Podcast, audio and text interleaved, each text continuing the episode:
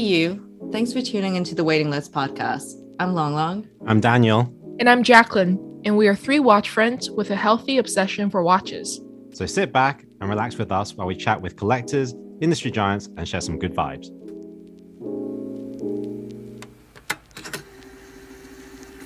Welcome back to episode two of Raven's podcast. If you missed our first episode, then make sure you check that out. It was all about her fascinating approach to collecting, which is very centered around the history of chronometry. A rather interesting approach to collecting, if I may say so. Uh, welcome to the show again, Raven. Thank you so much. It's great to be back. Uh, the last episode, we focused on watches. And as our audience is probably aware, we also like to touch upon the personal side of our collectors. Raven is the first transgender that I have ever met. So I thought it would be a good opportunity to try and understand what it is to be transgender.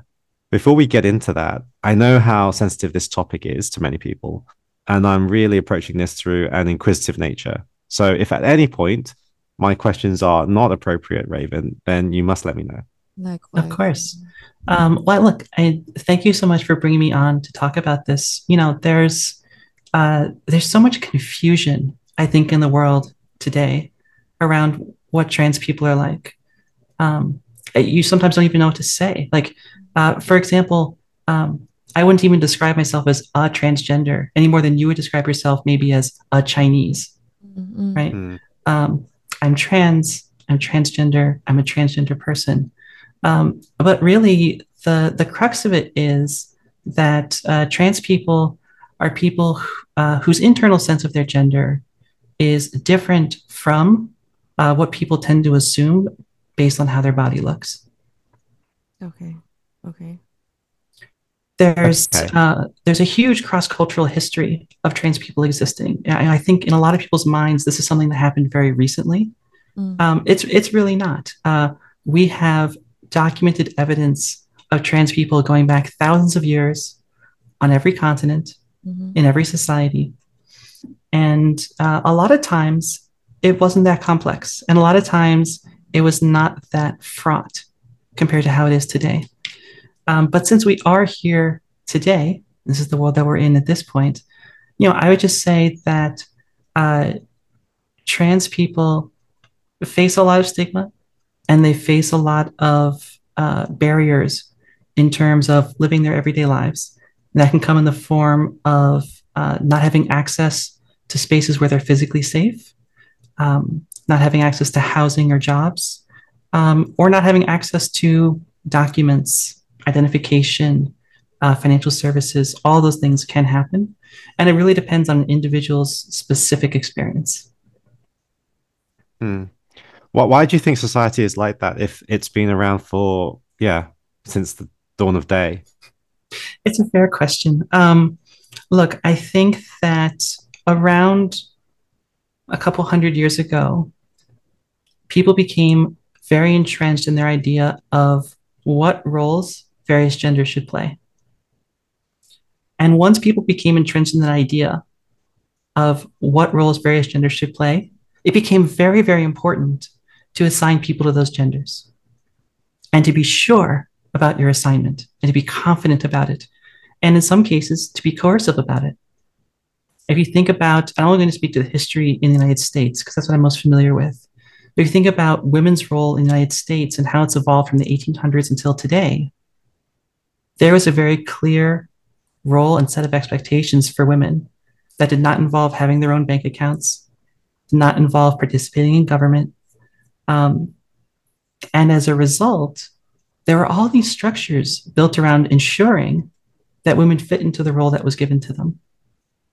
And I think one thing that makes people uneasy about trans people is that they may have a perception of them and an expectation of them that they don't fit.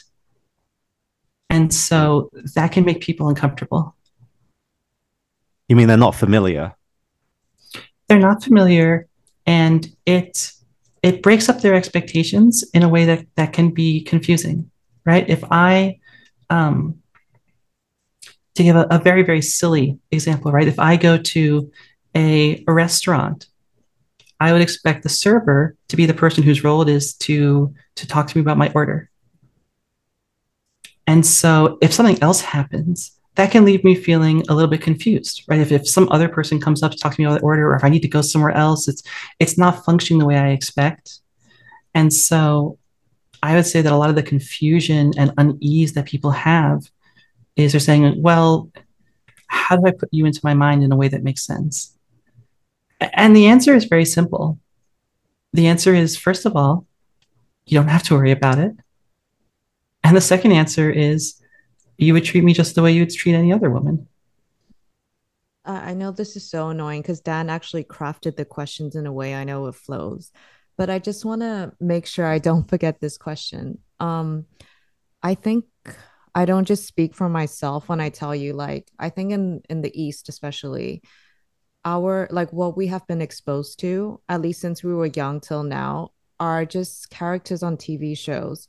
Like Mhm. the most obvious one, I think, for Chinese people is there was this guy who was always next to the emperor, and uh, Dan, I don't know what he's called. I suddenly lost the name for him, but basically they chop off his genitals so that he um becomes very feminine. Like he p- behaves really feminine, and he speaks a bit high pitched. I mean, eunuchs. Yes, eunuch. Sorry, I forgot the word. Um, so that was, I guess, like the first exposure into this kind of character, right, through TV shows. And then, um, as I got older, I watched um some HBO shows, like one being this show called Transparent.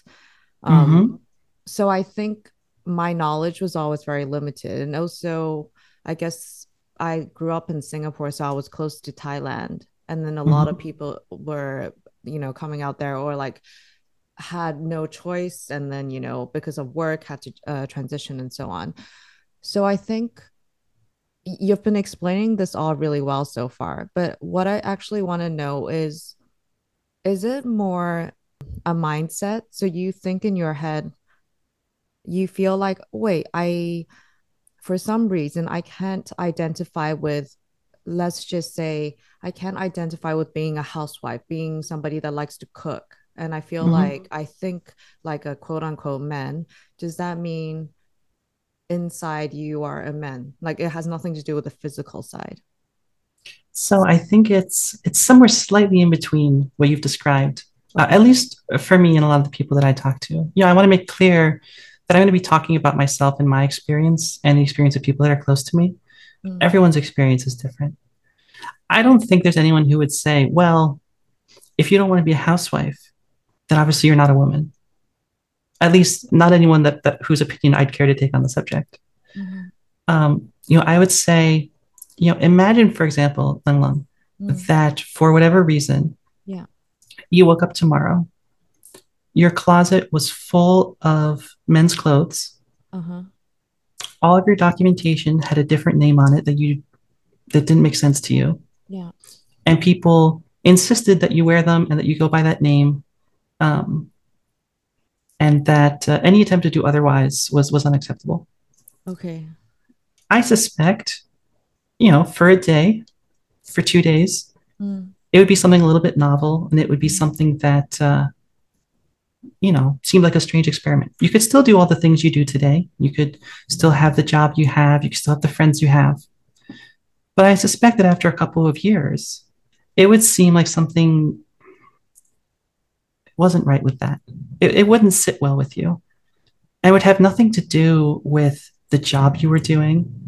It would have nothing to do with um, the opportunities you had available to you in your life. Mhm. it would be the fact that inside inside you you you would know like hey i'm lung lung and i'm a woman. And the fact that no one's tr- like talking about me that way or treating me that way is like it it doesn't make sense. Mm-mm. and it doesn't feel right. Okay. Okay. And so i would say it's it's not about you know oh i, I want to play with a doll instead of a truck or oh i want to wear a 32 millimeter watch instead of a 44 millimeter watch. It, mm-hmm. it's it's not any of that right it's a perception of self in terms of what makes you feel authentic and what makes you feel good okay okay very clear Okay, I just want to, um, again, for clarification's sake, because I think people listening to this may not know, but what's the difference between like transgender and like non-binary and that those Mhm. kind of terms that we use? And are there any other terms that we need to be aware of? So um, I'll answer the first part of your question first. Again, just based on my experience, I, I am not non-binary, um, and so my explanation is just based on things that I have heard from other people. Um, you know, I, I, talked just now, Lang Lang, about what, what life would be like if everyone insisted on treating you like a man, and, and that didn't work. Mm. Now there are people for whom that doesn't work, and the same mental experiment about being a woman also does not work. Neither of them feels authentic. Going through life with people saying, like, oh, he did this, he did that, going through life saying, oh, she's a wonderful woman, neither of them feel authentic in that same way. And again, there is a long history of non binary people across countless cultures. It's not a new fad. Uh, it's just something that because of the internet and unfortunately, because of a lot of negative media and political attention, has somehow become on people's minds. It's not new. Um, but non binary people are exactly that people for whom the experience of, of living as a man or the experience of living as a woman both feel inauthentic. And so they, um, inside their head, they are, they are neither, right? And so a lot of them choose to go by, in English, uh, the pronoun they or them. Mm. Um, in Spanish, uh, we have él and ella. Uh, they, they have uh, pronouns they've created which are uh, non gendered. Um, I believe in, in Chinese, most of them will still go by ta, although I don't know if the, the written character would be different. I'm not an expert on that. Um, so that's that's that's how I would explain uh, what it means to be a non-binary person and and how to interact with them. You know, Dan, to your question of like, are there other terms yes, there are a million other terms. Um, people have been having self introspection about gender questions and identity questions for as long as there have been people. But that wasn't the question you asked, which I think is really important. The question you asked is Are there other terms that we need to know? And I would say the most important thing you need to know is not a dictionary of like the 600 most relevant queer terms. Um, I think the most important thing is to believe people when they tell you who they are, mm. understand how they want to be treated, and then treat them that way. Right? When I, when I uh, Dan came on the show and, and said, "Hey, like, I'm a woman, I'm a female collector. This is how I talk about myself." You didn't need to know a whole bunch of queer theory to get on board with that. It's just like, oh, okay, well then we'll do that. And I think that's all that trans people and non-binary people are looking for is for them to say like hey this is how my existence makes sense this is what's comfortable for me and for people to to treat them decently mm. mm-hmm. Okay so long long mentioned the point is that from since we're very young right whether you've been taught you're always going to be um, exposed to media where you have an expectation of a gender being like this and then like a male should be like this and a female should be like that right mm-hmm. you would have also been equally exposed to that absolutely right? like like as a child right it's, it's you know it's not really something you talk about well at least as a kid mm-hmm. so when did you kind of realize you were transgender sure so i think um again everyone's experience is different my experience was that uh, really until I was maybe 19 or 20, uh, I didn't know that trans people existed. I didn't have this, I had never been exposed to the concept of a trans person. I had been exposed to caricatures of gender nonconforming people, right? P- jokes on television, right? Men in dresses, women with body hair. Um, these were not sympathetic characters in media. These were people that you would laugh at. The concept of a trans person as an actual human being was not something that I was exposed to as a child. I had no concept that it was even a thing that could exist. So when I was a child, I had no real gender introspection at that point. I was not thinking about this. Um, when I got to uh, college, and some of this started to become a little bit more in the mainstream consciousness. This would have been in the early 2010s. I learned that trans people existed and um, that they were real humans and they weren't just running gags. Mm. And uh, shortly after learning about that, I realized, hey, wait a second, actually, this feels really good for me. Like this makes me feel a lot happier about myself. Mhm. And um, I think by realizing that, I was like, okay, well, if this makes me feel so much better to think of myself as a woman and for people to treat me like a woman, maybe I should reflect on that. Mm, mm. And so I would say that that was the first time I had any concept of challenging or even trying to think about my own gender expression, my own gender identity. And then it was over the next several years that um, I became more and more comfortable saying, like, no, actually, like, this is what makes me happy going through life and uh, telling other people and, and being treated that way. Okay.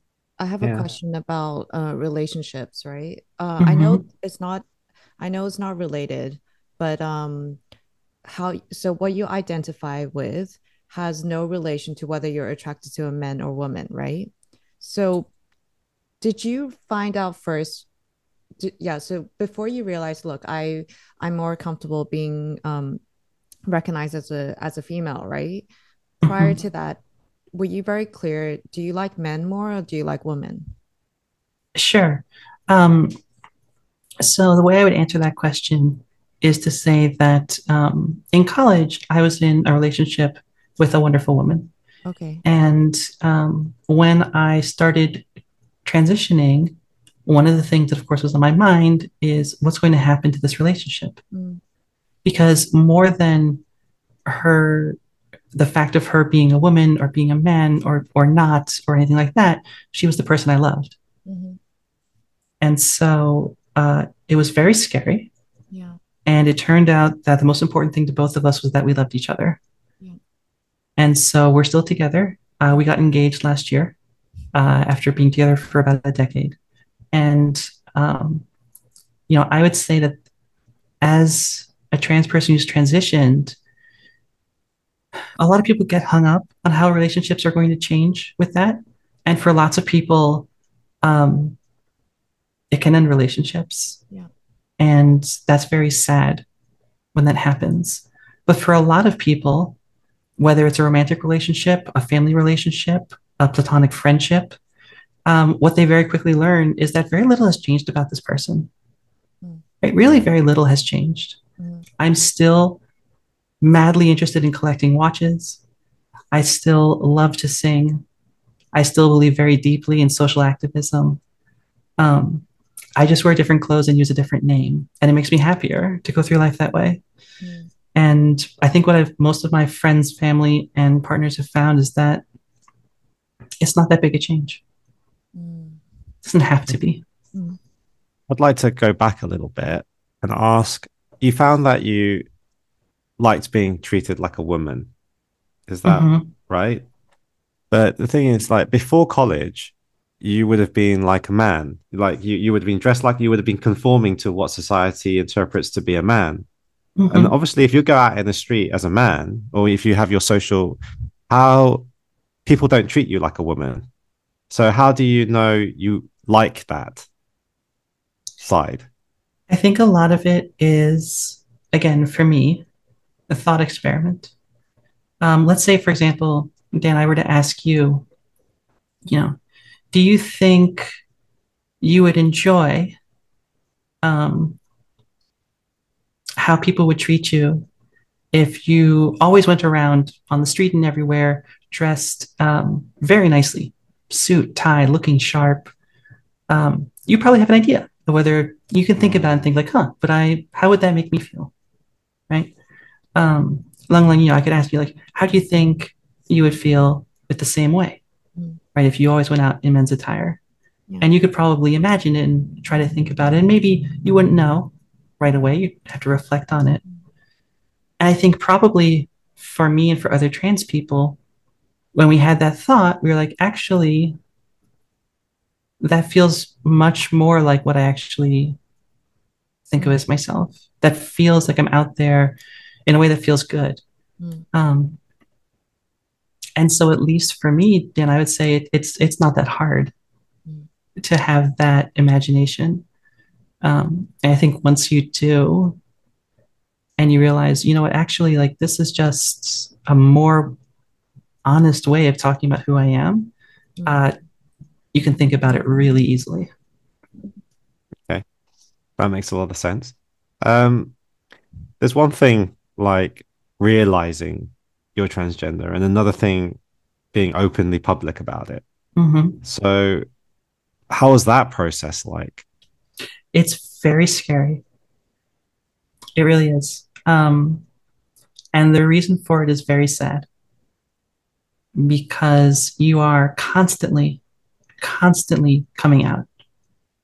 Um, you know, when we started talking about doing this podcast, um, we were talking about the Imperial VFA, we were talking about the the Tianjin tuning fork watches. Uh, I suspect, although I suppose I don't know, that you didn't know whether I was transgender or cisgender and weren't even thinking about it. And then when I came on this this podcast at the kind of the pre-call that we did to talk about it, um, that's when you figure that out. And I'll be honest, I really didn't know how you would respond. And I think that for a lot of queer people, that process is continuous, right? If you're a gay man, every time you mention your husband with someone new, you don't know what's going to happen. Hmm. And I think that's true not just for gender and sexuality, I think it's true for race right? I think if you are a black collector and maybe your Instagram is full of wrist of, of watch shots without your wrist, and then you go to an in-person meetup, you don't know how people will respond. I think if you're disabled, the same thing can happen, right? I think a lot of people move through the world with identities that are not always hitting people in the face in every way that they can meet them. So I would say, you know, the the process of transitioning publicly is a very long and drawn out and frankly never ending one. Uh, when I talk to new clients at work, every single time I go through this process, right? Every single time. And, um, you know, I try to be, I try to be very forthcoming about it. I say, look, this is not going to affect the work I do. This is not going to affect my watch collecting. This is not going to affect any of the things that I have to do any more than it would if any other woman were doing it. Um, but I have had cases where like someone has made it very clear they weren't interested in dealing with me anymore, and that's sad. Um, but very happily for me, uh, it has not been the majority. I can I can I can only imagine because I'm not transgender, but like, what about your family? Mhm. Coming out to family because with all these people that you've just mentioned, clients and stuff, you don't need to see them. Mhm. You know, you, um, you, you know, you know, people that don't need to see, don't want to see you. You know, you, you probably want to see the back of them anyway. Um, but you can't really do that with family. So, what was it like coming out to family? So I'll say that in the US, uh, roughly half of the homeless queer youth on the streets were turned out by their family when they came out. And that is uh, just crushing. It's just crushing. And I really didn't know um, what would happen to me. Now, obviously, I wasn't going to be turned out since I was an adult and not living at home. Um, you know, I keep saying my experience, my experience, my experience has been very lucky. Uh, my family was super supportive. It has not changed anything. You know, people use this phrase, oh, my family was so supportive. Oh, my friends were so supportive. Oh, my work was so supportive. Um, you know, what I'd say they actually were is, is they were accepting. That's what really matters, right? Um, Mm, they're saying, okay, well, if this is who you are, then we still love you because you're our daughter and you're still part of the family. And as far as we're concerned, nothing has changed. And they were absolutely right. Nothing had changed. It's really such a small thing that people get upset over. It's such a small thing. And yet, people are obsessed with it. And that's what makes it so difficult. If people were less obsessed with this idea that there was that this was so high stakes, then it wouldn't be. Um, so yeah, my coming out to family, you know, I was very nervous about it. Um, it turns out I had nothing to be nervous about, and that was many years ago now. Why do you think people are angry? The people when they do react really badly. Like what's the thing inside them that's like making them so mad about this? Yeah, what what is what are these high stakes? You know, I feel like if I had an answer that made sense, it would be a problem that would be a lot easier to solve. And um, you know, I think back to how interracial marriage was dealt with in the US in the first half of the century. I think back to how gay men were treated in the 70s and 80s in the US, um, and how trans people, again, at least in the US, have become a huge focal point of discussions and arguments and grandstanding that is simply not worth it. It's simply not that threatening. And I think part of it, if I'm going to be very honest and candid with you, um, and since you've invited me on here, you have no choice, uh, is that some people are trying to use trans people as pawns to advance their own interests, and they're hurting us and killing us by doing it. Um, I know it's a little grim, but I think that their messaging has instilled in people such fear about what if someone in their life was trans. Um, and I think it's that fear that makes people try to pretend it's not happening, try to tell people, if you're trans, I don't want to deal with you. Um, and I think if they got to know trans people, like you're getting to know me, you realize like, okay, well, it's it's really not that different from talking to any other woman. It's it's another human being. Hmm. How, how do you think it's affected your watch collecting, if at all? It has actually. Um, so watches right now, um, in many people's minds, are extremely gendered, Mhm. which I always think is a little bit funny. Mm. Um, you know, you can walk into a modern store as a man and get directed over towards the high complications or um, the chronographs, right? Chronographs are always men's watches. Uh, if you walk into a store and you're a woman, you're shown high jewelry pieces, um, or maybe quartz fashion watches, depends on the store. Mm. And my experience has been well, my collecting interest is in chronometry, past and present. And with a f- very few exceptions, advances in chronometry and technology have occurred in, mar- in watches marketed to men. So, all, the watches I showed you today, all the watches I talked about today, every single one without exception was a watch marketed to men. Um, there are a few ladies' watches that are te- technological improvements, but even those sometimes don't get the full package. So I mentioned the ladies' VFA from Seiko. Seiko made one ladies' VFA out of their, I believe, 11 VFA models. Every single other VFA watch was spec to two seconds per day. The ladies' VFA was spec to, I believe, minus three plus five. So uh, twice as wide as the men's models, twice as inaccurate. Did it have to be that way? It probably didn't have to be. They were putting in a smaller case, so it's more challenging. They could have put more labor into it. So when I collect, there's the tension. There's a tension between the watches I actually like from a fashion perspective and the watches that fit and have a significant place in the history of chronometry. Mhm. Watches that do both, that have a, his- a place in the history of ladies' chronometry, are fascinating to me, but they are few and far between. Citizen has a couple that are very, very cool. Seiko has their ladies' VFA. Bulova did have a ladies' tuning fork. Uh, Citizen in 1998 made a ladies' high accuracy quartz. Longines has their modern high accuracy quartz that comes um, with a diamond bezel and a ladies case, mother of pearl, very nice. But by and large, I would say that they're very uncommon. So that's how it affects my watch collecting. But I think the more important question, Daniel, is how does it affect me being part of the watch collecting community? Because people have all kinds of ideas about what female watch collectors do and what they're interested in. I can't tell you how often I'm on a forum or on Reddit or on Discord or Instagram or whatever reading that, you know, women aren't really interested in watches. Women just want fashion watches. Um, you think about the ways that companies have advertised to women and how they've advertised to men.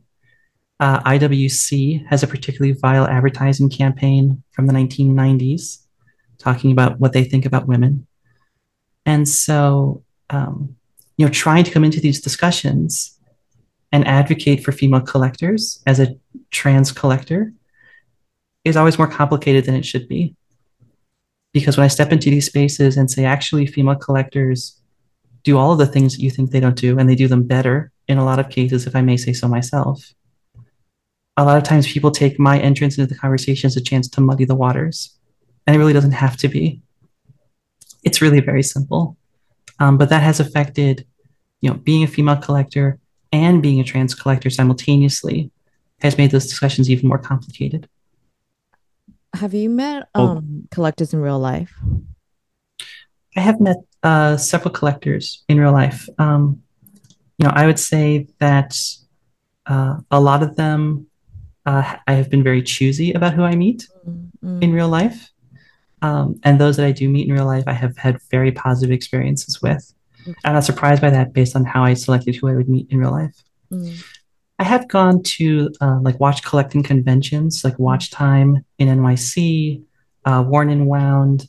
Uh, Patek had an exhibit in New York that I went to.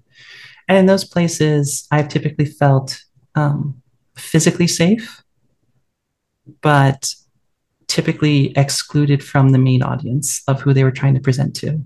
mm, I think in those spaces, it really has more to do with being a woman than it does with being trans. Mm, At the the Patek exhibit, for example, there was a very very small section of ladies' watches, mhm, um, and Patek has such an amazing history of ladies' watches. They really do. They're uh, they made the second ladies' wristwatch ever, mm, mm. and they just have nothing, nothing in that exhibit that was focused on them. Mm. Um, so I think, I, I mean, I, I don't want to preempt whatever question was coming after. Have you met collect, collectors in real life? But um, the collectors that I have met in real life, I've, I've formed fantastic bonds with. Okay. I remember, like, you told me that you received death threats. hmm Yeah, like that. That that's like unbelievable to me. Like, I mean, I believe it because you said it, but I mean, I just can't fathom why anybody would get so hung up about. Yeah, that. I mean, when we're talking about watches, I, I, I really do believe that, you know, where you come from, your background or anything. Uh, I mean, I'm trying to learn, right? When Mhm. I come into a community, that's the main thing. Um, and like that is, you know, your gender has got nothing. It, it really doesn't bother me. So I find it very hard to understand why someone would get so worked up about it, especially. Well, not that it matters, but you're so knowledgeable, Raven, as well. Like, so I'm like just sitting there listening. If you listen back to the first episode we have, Raven, you, you'll realize Long Long and I are both just sitting there listening because mm, you mm. speak so well and you explain Mm. so well as well. You know, I can definitely see that teacher in you. Um, but yeah, why? uh, How did that even come by? So I think the experience of being a woman online is uh, very different than what people expect. And Lung, I'm not going to ask about your experience on an open mic, but um, you know, I would say that there is an expectation that I run into a lot in watch collecting communities that everyone in the room is a man. Uh, so, for example, on watch forums, regularly, every week, right? There's uh, someone who posts a picture of a watch, and there happens to be a woman in the background. Mm. And heaven help you if you want to talk about the watch, because every single comment will be about the woman in the background. Mm, mm, Um, it was three days ago on Reddit where I ran into a post talking about um, the best watches to wear to get women to sleep with you. Uh, the post is gone now. Um, you know, these things happen constantly. I think the reason they happen, especially online, is because men assume that all the other collectors in the room are men. And that's a thing that people don't like hearing or being told. Um, so I feel a little bit scared about saying it, but I think it's true. And I think that when that's challenged, right, when they're they're taken out of that comfort zone and said, "Hey, actually, this thing that you said that you decided was okay to say, like, you know, there are women here that are hearing you and listening to you and seeing this." Um, I think makes people uh, very upset when that safe space for them to act that way is challenged.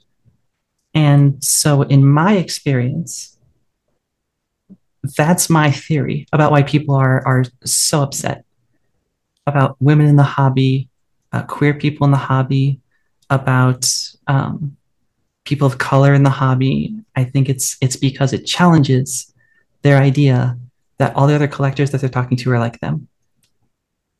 Now I don't know. I haven't I haven't issued surveys back to everyone who's DM'd me saying like, "Oh, why did you say that? What were you feeling at the time?"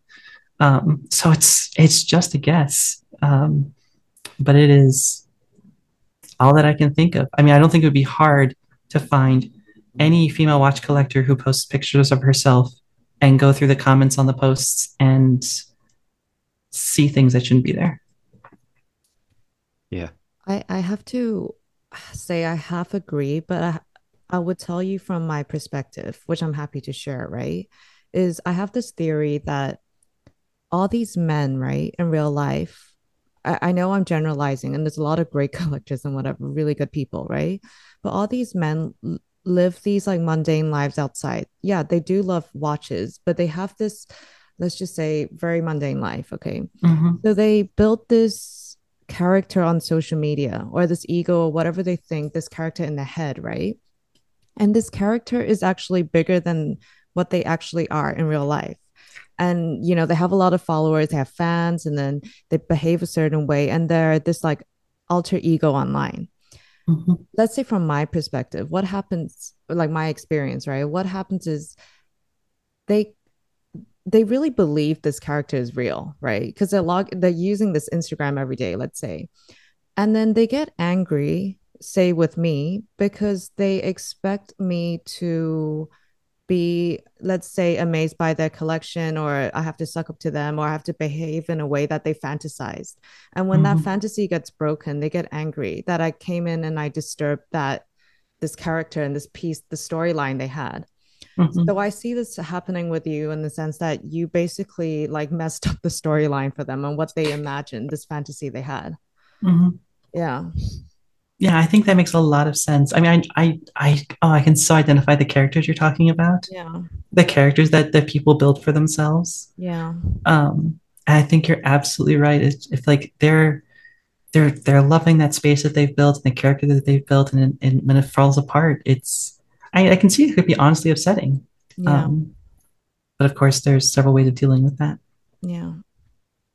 I've I've always thought, just observing from um, the sidelines of like communities, well, watch communities, especially because that's that's kind of the space I'm in. Is that when a group of men come together, there's something I'm not sure if it's biological or, or something where the competition gets a lot more intense than if they were if you just caught them like by themselves. Uh, I, the, the way they behave um, is very different, and uh, you know I'm sure there's probably literature on how how we as human beings, you know, our behavior changes when we go into a group setting and um, when we are not in the group setting, and not just men, you know, women as well. Mhm. Um, so I- I almost think some of those really, I mean, it's not forgivable. I'm not saying that, but I'm saying that I don't know if there's a kind of genetic or biological predisposition to men's behavior in certain ways when they are in a group setting. Uh, and unfortunately, some of those traits are, aren't desirable. But um, yeah, it's a very interesting kind of uh, thing to observe. Like, I remember Long Long and I used to have these conversations just observe because we'd both be on the side, like watching, and um, I'd be watching how people were interacting with her, and we would be watching like how people interact just generally, and it would be very interesting to just observe and not actually partake in this kind of um, we, we made jokes about it like it was like kindergarten or you know um whether it was like you know monkey kind of uh hierarchical kind of behavior. It, it's very interesting to observe. But yeah that's not advocating for that kind of behavior Mm. Very useful behavior for auction houses. right let's move on to the next question that's right the next one i would say is you kind of touched upon this but what would you say the most difficult thing about being transgender is in like when you're interacting the thing that really really kind of gets you that maybe people should be aware of Mhm. So again, kind of speaking mostly from my perspective, right? Because if I weren't speaking from my perspective, it would be things like being homeless and impoverished, which trans people universally are compared to cis people. Mm. Uh, I've been very, very fortunate not to have fallen into that camp. You know, I would say for me, um, you know, so much of it is so wonderful, honestly. So much of carving an identity for yourself out of raw material Mm. and finding the person that you're most happy to be is just a huge joy. And most of the world is is happy to share in that joy. Um, you know, things that are difficult, I always expected interpersonal interactions to be difficult, right? Meeting a new person and like, oh my goodness, like what are they going to think? In reality, that has not been much of a problem in my life. What has actually been surprisingly difficult has been structural barriers. So, what do I mean by that? Um, it's very, very difficult as a trans person to get your documents updated Mm. when you have a name change. Uh, average cost of doing that in the US is $500 Mm. to do the document update. And that's not counting uh, state ID or passport or anything like that. Now, $500 on a watch collecting podcast probably doesn't sound like that much. Um, but to a lot of people, it, it really is. Uh, as a trans person, it can be very difficult to have safe access to uh, changing rooms if I'm trying on clothes, right? Because maybe everyone at the store is super supportive of me, but the store doesn't have a space where I can go and try something on. Mm. Um, it can be very difficult to have safe access to restrooms in public. It can be very difficult to uh, have access to like uh, swimming pools in public. It can be very difficult to go through a system and a space and a world which is not designed Mm. for people like me. Mm. It's not designed with us in mind, right? And so I would say that has been the most difficult thing. Being in a world of mostly well meaning people that is nonetheless not designed for me to exist. Mm. And that's true of trans people, it's true of disabled people, um, people who move through this world uh, and are constantly having to invent new ways to exist. I, I would like to ask, um, you know, in most of this podcast, we talked about some of those negative interactions you've had with men, or you know, Mhm. especially in the watch community. That is, you know, a lot of men in it. But what about from women? Mhm. Do you get the you know negative interactions from women? I would say extremely rarely. Okay. very very rarely and you know it's a it's a fair question because uh, not all transphobes are men that's absolutely true um, but i think especially in watch collecting um, i think women in my experience again are just a lot more secure they feel a lot more satisfied with themselves they don't have the characters that Lung Lung was talking about that they've built up I think they just want to be here to talk about watches. And so I have really not had those experiences. I've in fact had many very positive experiences with female collectors in the space. Um, one of my closest friends in the world now is a female collector that I met, um, I don't know, four years ago. And so, you know, I I hate to give you this answer, Dan, I really do. But the truth is, um, either by selection bias or sample size, uh, I really haven't. The the women and non-binary collectors that I know, um, we get along great. Okay. Um, what advice would you give to young people who may be thinking of coming out or maybe wondering if they are transgender? So I would say uh, for the second one, find some trans people and talk to them. Um, it's not hard to do. Get online, get on Reddit, get on Discord, get on, on I don't know what Snapchat or TikTok these days. Um, you know, talk to other trans people, talk to them about their experience, and don't listen just to mine. Right? Talk to a couple. Everybody's is very different. Um, and then for trans people who are considering coming out, I think the most important thing for people to hear and to know is that coming out is not like a one thing, you change everything and there's no going back. Right. So when I was coming out, I came out to like one person online. I was like, hey, I think I'm trans. Like, can you call me this and talk to me this way? And then if I decided, you know what, this isn't really working out, I could tell that one person, you know what, never mind. Um, and that would be it. Coming out is such a long and personal process. I mean, it took me years and years, and I'm I'm still changing things, right? So still coming out to new people. I came out to you earlier last week. So um, don't feel like you're blowing up your life by starting this process. Um, you you are not if you're thinking about it, you are just taking one small step to see how it feels. If it feels good, you're taking one more step to see how that feels. And there's no end goal. There's no like defined state you have to reach at the end or you haven't finished. Right? The state you reach at the end is where you feel good about yourself. And if that means changing one thing or changing 500 things, you just, you know, it, it's no different than any other person right? People change their hair when they want to feel better about themselves, or they change their wardrobe, or they change their hobbies, or change their employer, right? It's just you're changing a couple things. Some of them are kind of fraught because people have these hangups about gender, but you don't need to say, should I come out or not come out? Those aren't the only two choices. Your choices are, should I do this one thing or this one other thing or this third thing and, and see how they feel? Um, and reach out to support networks as well. Trans Lifeline, Trevor Project, uh, whatever your regional resources, don't be afraid to use them. I have a question about um, Bruce Jenner, right? Has Caitlyn it, Jenner. Uh, Caitlyn Jenner, sorry.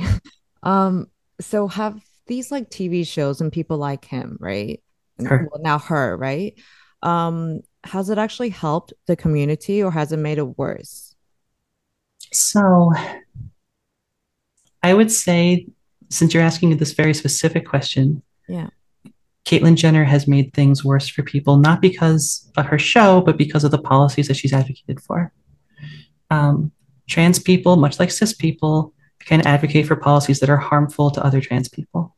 Okay. And that's just true of the, the policies that she's advocated for. Now, putting that aside, increased awareness, generally, broadly, of trans people and the struggles they face, I think by and large, has improved things for trans people shows like Sense8, um, online communities that are more accepting, um, legislature that does aim to protect the rights of trans people has all had very positive impacts. Mm. And I think, okay, you could say like, well, it's it's it's made people more uncomfortable. Maybe it's increased blowback. Maybe it's mm. you know, if we hadn't done this, people could just be living quietly under the radar and they wouldn't be under so much threat. Mm. I don't believe it. And the reason I don't believe it is if you think back to me. Because when I was growing up, I had no idea trans people existed. Mm. It was not something I could conceive of being an option. Mm. And it wasn't until that I learned that they did that I was able to take these steps to make myself a happier person. Mm. And ultimately, whatever blowback and negative consequences there are, and there are a lot, um, ultimately being more open about all of this, open, uh, having more education available, having more resources available is going to be more important to improving the lives of trans people and helping cis people understand that they're just humans. Okay. I, I have another Sorry, question. what what are cis yeah. people? So uh, transgender is a word that you've been using a lot, uh, which of course means that uh, your gender doesn't match the gender you were assigned at birth. Cisgender is the opposite. Cisgender means that your gender does match what you were assigned at birth. So Dan, Lung Lung, you are both, as far as I know, cisgender, right? Uh, most people go through the world as cisgender. Uh, it's just, um, you know, there's a word to describe trans people. There is also a word to describe people who are not trans. That word is cis. Uh, it comes from chemistry. Um, molecular geometry can either be uh, trans geometry or cis geometry. They're two opposites. Mm. Um, is it easier for guys to transition in, into a girl or a girl to transition to a guy, or is there no difference? There's lots of differences. Okay. Um, as to whether it's easier or not, it's hard for me to say whether a woman transitioning or a man transitioning um, is harder or easier. Mhm. You know, as a woman who transitioned, obviously I have my own experiences. You know, I would say that you could go and look up statistics on domestic partner violence. You could go look up statistics on poverty. You could go look up statistics on homelessness. You'd find different answers in all of those, and you could find 40 more. Um, I don't know that I could give you a really useful idea of which way is easier than others. Um, I think they both come with their own benefits and their own challenges. Mm, Okay. So I'm getting that it's a constant process, right? Because you're finding little, you're moving little steps and little steps and little steps. So you maybe think, oh, I like to think of myself like this, you know, and so okay, I try it, I like it, and then I make the changes or make the actions to try and make myself feel better. Mhm. Okay, so as a as a person that is trans trans, like as a woman, Mhm. do you think like you'd want to be treated like be more attracted to to a man then So I'd say that, um, well, I would say that lesbians exist yeah and are women. So I don't think um, who you're attracted to necessarily has to be part of your gender. Now, many trans people, when they transition, do find that they're attracted to people they weren't before, Mm. Um, and vice versa. oh You know, it's, it's not at all uncommon. Uh, I think a lot of that just has to do with the fact that oftentimes they're becoming more flexible with how they think about things. That's kind of a necessary thing that happens when you're trans and transitioning. Um, so some people do find that they're attracted to people they weren't before. Uh, for for some people, they don't. Uh, some people stay with the same partner. Some people find new ones Mm, um, you know, there is absolutely, obviously, a stereotype that women are typically attracted to men. And there are definitely some trans women who feel good after transitioning about being attracted to men. Um, and, and that's totally fine.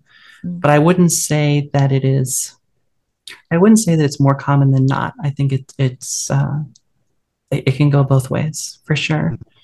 Okay. Uh, I know lots of trans people who, after transitioning, have found, you know what, the experience of, of realizing my own gender has made gender a lot less important to me in general in other people, right? I can be a lot more flexible about other people's gender identities. And so, one thing that's very common for trans people who transition is to be a lot more open about who they can feel attraction to. Mm. mm. right finally something like um you mentioned before about society not having the structures in place the world not having the structures in place for someone like you um what the conversation about children must be very difficult because you know when the child comes out they they they also may have to do a lot of explaining in a world that doesn't uh you know built for parents that are trans you know and that that's not a choice that they are kind of given you know Mhm. as a child. Um does that weigh heavily on you I think what weighs heavily on me is the fact that there are so many people determined to see trans, trans children die. Um, because there are people who are absolutely dedicated to that cause by taking away all of their options, by taking away all of their choices. And I would 10 times, 100 times over prefer that a trans child have the right to make that decision to come out and get the care that's available to us in our society than have to wait until um, they're an adult if they make it that far. Uh, I volunteer with a, a, crisis hotline in the US for trans people. Um, we get calls from six year olds who feel like they have no options left. And it is heartbreaking. And so I would say that um, it's very difficult for children. But children have one benefit, which is that most of their peers are children. And children are amazing creatures. And they are so willing, in so many cases, to accept a world that's more complex than they've been taught, which mm. adults have a lot of difficulty with. Mm. So I would actually say I'm very hopeful about the ability of, of children um, to find a world which is accepting.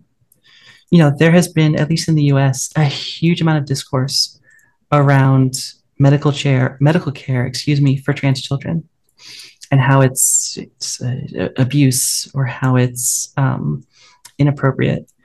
Uh, all that discourse is by people who are not doctors. All that discourse is by people who don't have trans children, and all that discourse is wrong. And I'm going to put that out there. We have very, very, very good scientific evidence that those interventions are reversible, they are appropriate, and they dramatically improve quality of life.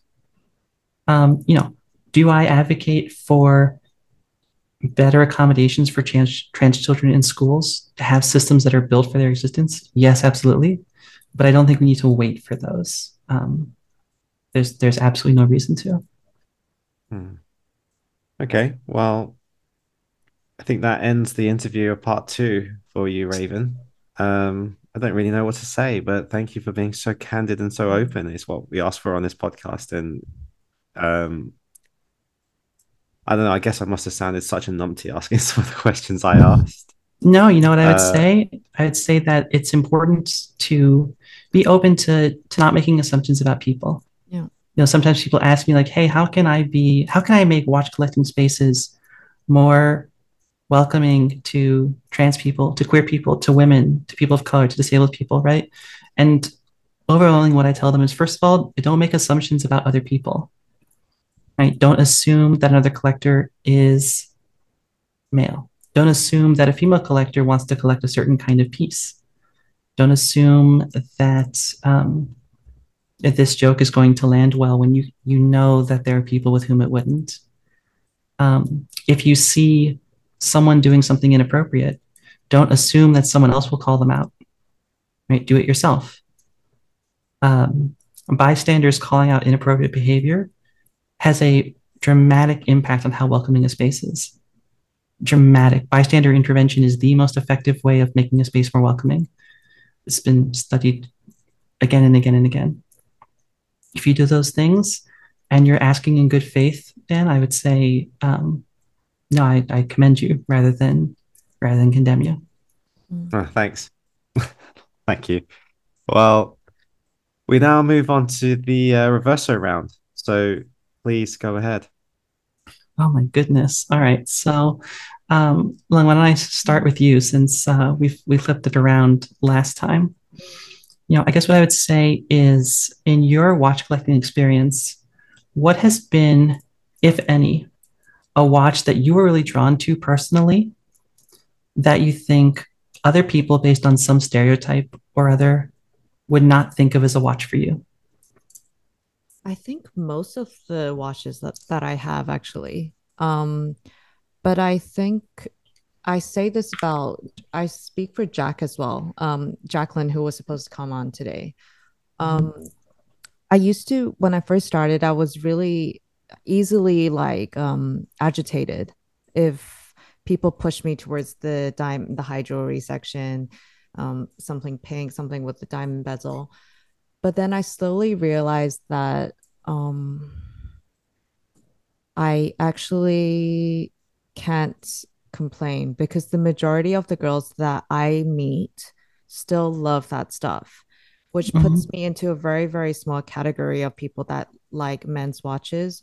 So I have kind of learned to just be like, okay, I'm going to get these comments and it's going to be a very um, that there are going to be moments where I feel really uncomfortable, but I've kind of learned to just accept this is part of the hobby. I think the bit I still struggle with is because there aren't a lot of people who are very public who are female. A lot of this attention and this so-called task has been pushed onto me. So there's a lot of mm-hmm. people that might come to me and tell me, "Hey, you need to do something about it."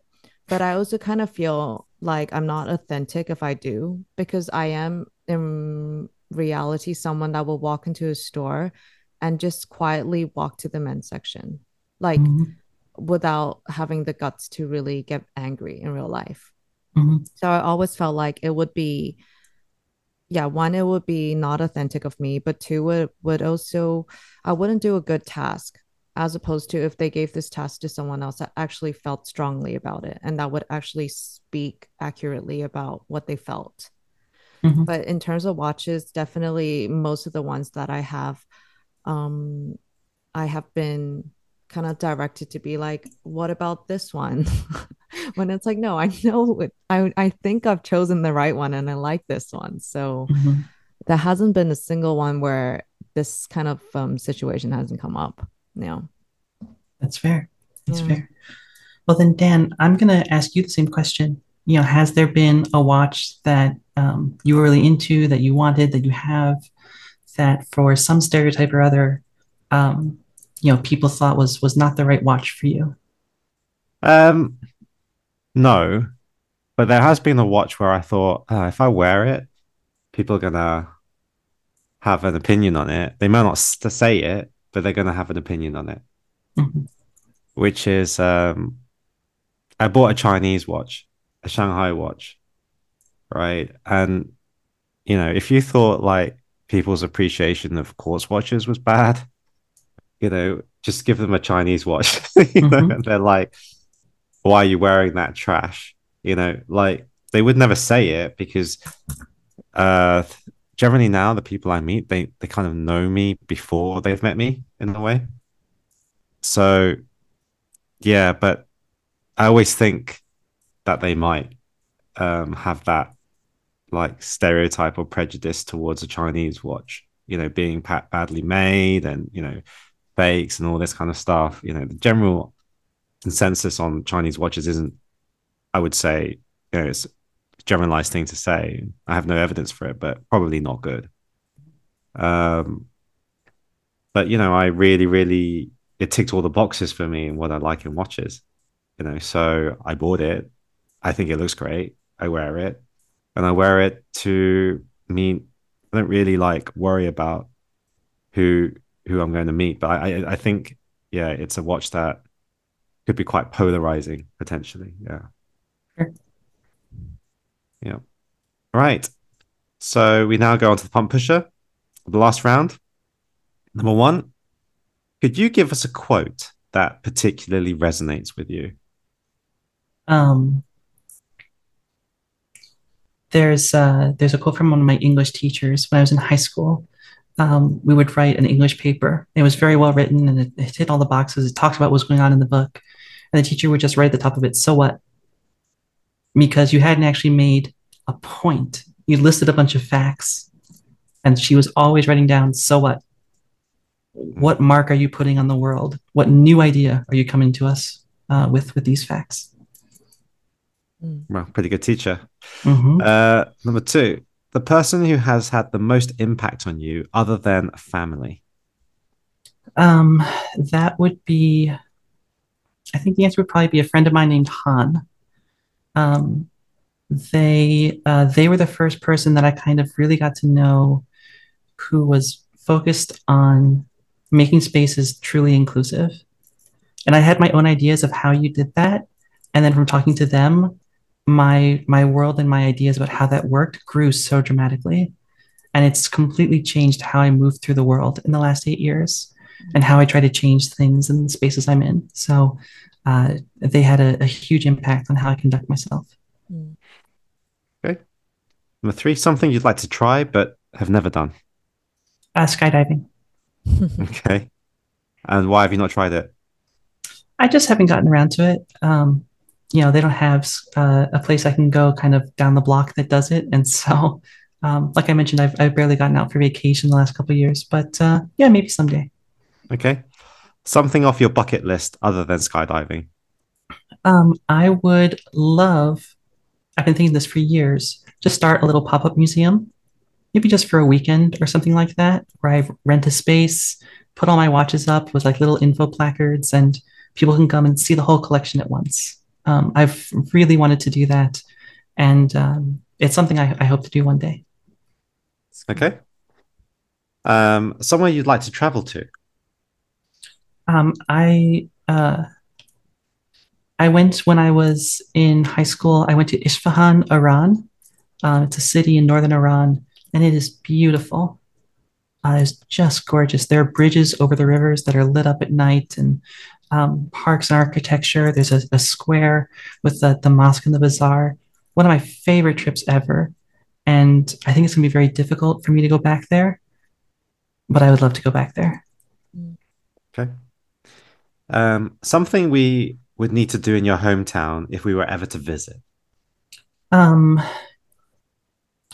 I would say that uh, the best thing about my hometown is um, actually just outside it, uh, the redwood forests that we have on the west coast of the US. Trees that are ancient, trees that are enormous. You walk through these woods and you walk up a mountain and the trees are still above you and you look down the mountain and the trees go down their their size is just unequalable anybody who's been on the west coast of the us really should give it a try oh that sounds so something so i would love to do and great light right. for watch photography as well. Right. Number seven last one. Something we would have to eat in your hometown if we were ever to visit. Oh my goodness. My tastes are so simple. Um, you know, I think that uh, my my favorite recommendation would be um, on Fifth Street. Uh, there's a place that serves, um, I, I think it's like Vietnamese street food infused with American brunch, is my impression. Um, but they have a, a French toast that's uh, seasoned with Thai iced tea. I don't know why they have Thai iced tea. The rest of the stuff is not Thai. Um, but it is it's it's such a unique taste. It's it's worth a try. For a moment there, gonna, I thought you were going to say on the Fifth Street there's a McDonald's. I was like, I'm down. I'm down. right. Well, that was the end of the pump pusher round, Raven. Uh, thank you again for agreeing to not only to come on, but yeah, like I said, discuss this topic and be so open about it. Actually, you know, your journey sounds. I don't know. As I was listening to it, I thought, uh, you know, it's Long Long and I, we always talk about just trying to be happy and find the way to be happy, you know, and for each and one of us, that's very different. And I just thought, you know, it's just very similar. It's just that the target was slightly different. Mm-hmm. Um, so I really resonated with uh, everything you said, and also the difficulties and the barriers in place for that to to happen. Um, yeah. So thank you for coming on. Thank yeah, you. thank you so much for having me. It was great to meet you both. Mm-hmm. Right. That's a wrap. We'll see you on the next one. Thank you guys for tuning in. Bye. Bye. As always, thank you for listening to the Waiting List podcast. We hope you've enjoyed it as much as we have. And if you have any questions, comments, or feedback, feel free to reach out to us at the Waiting List Podcast on Instagram or via our private accounts. We'll see you on the next one. Bye. Bye.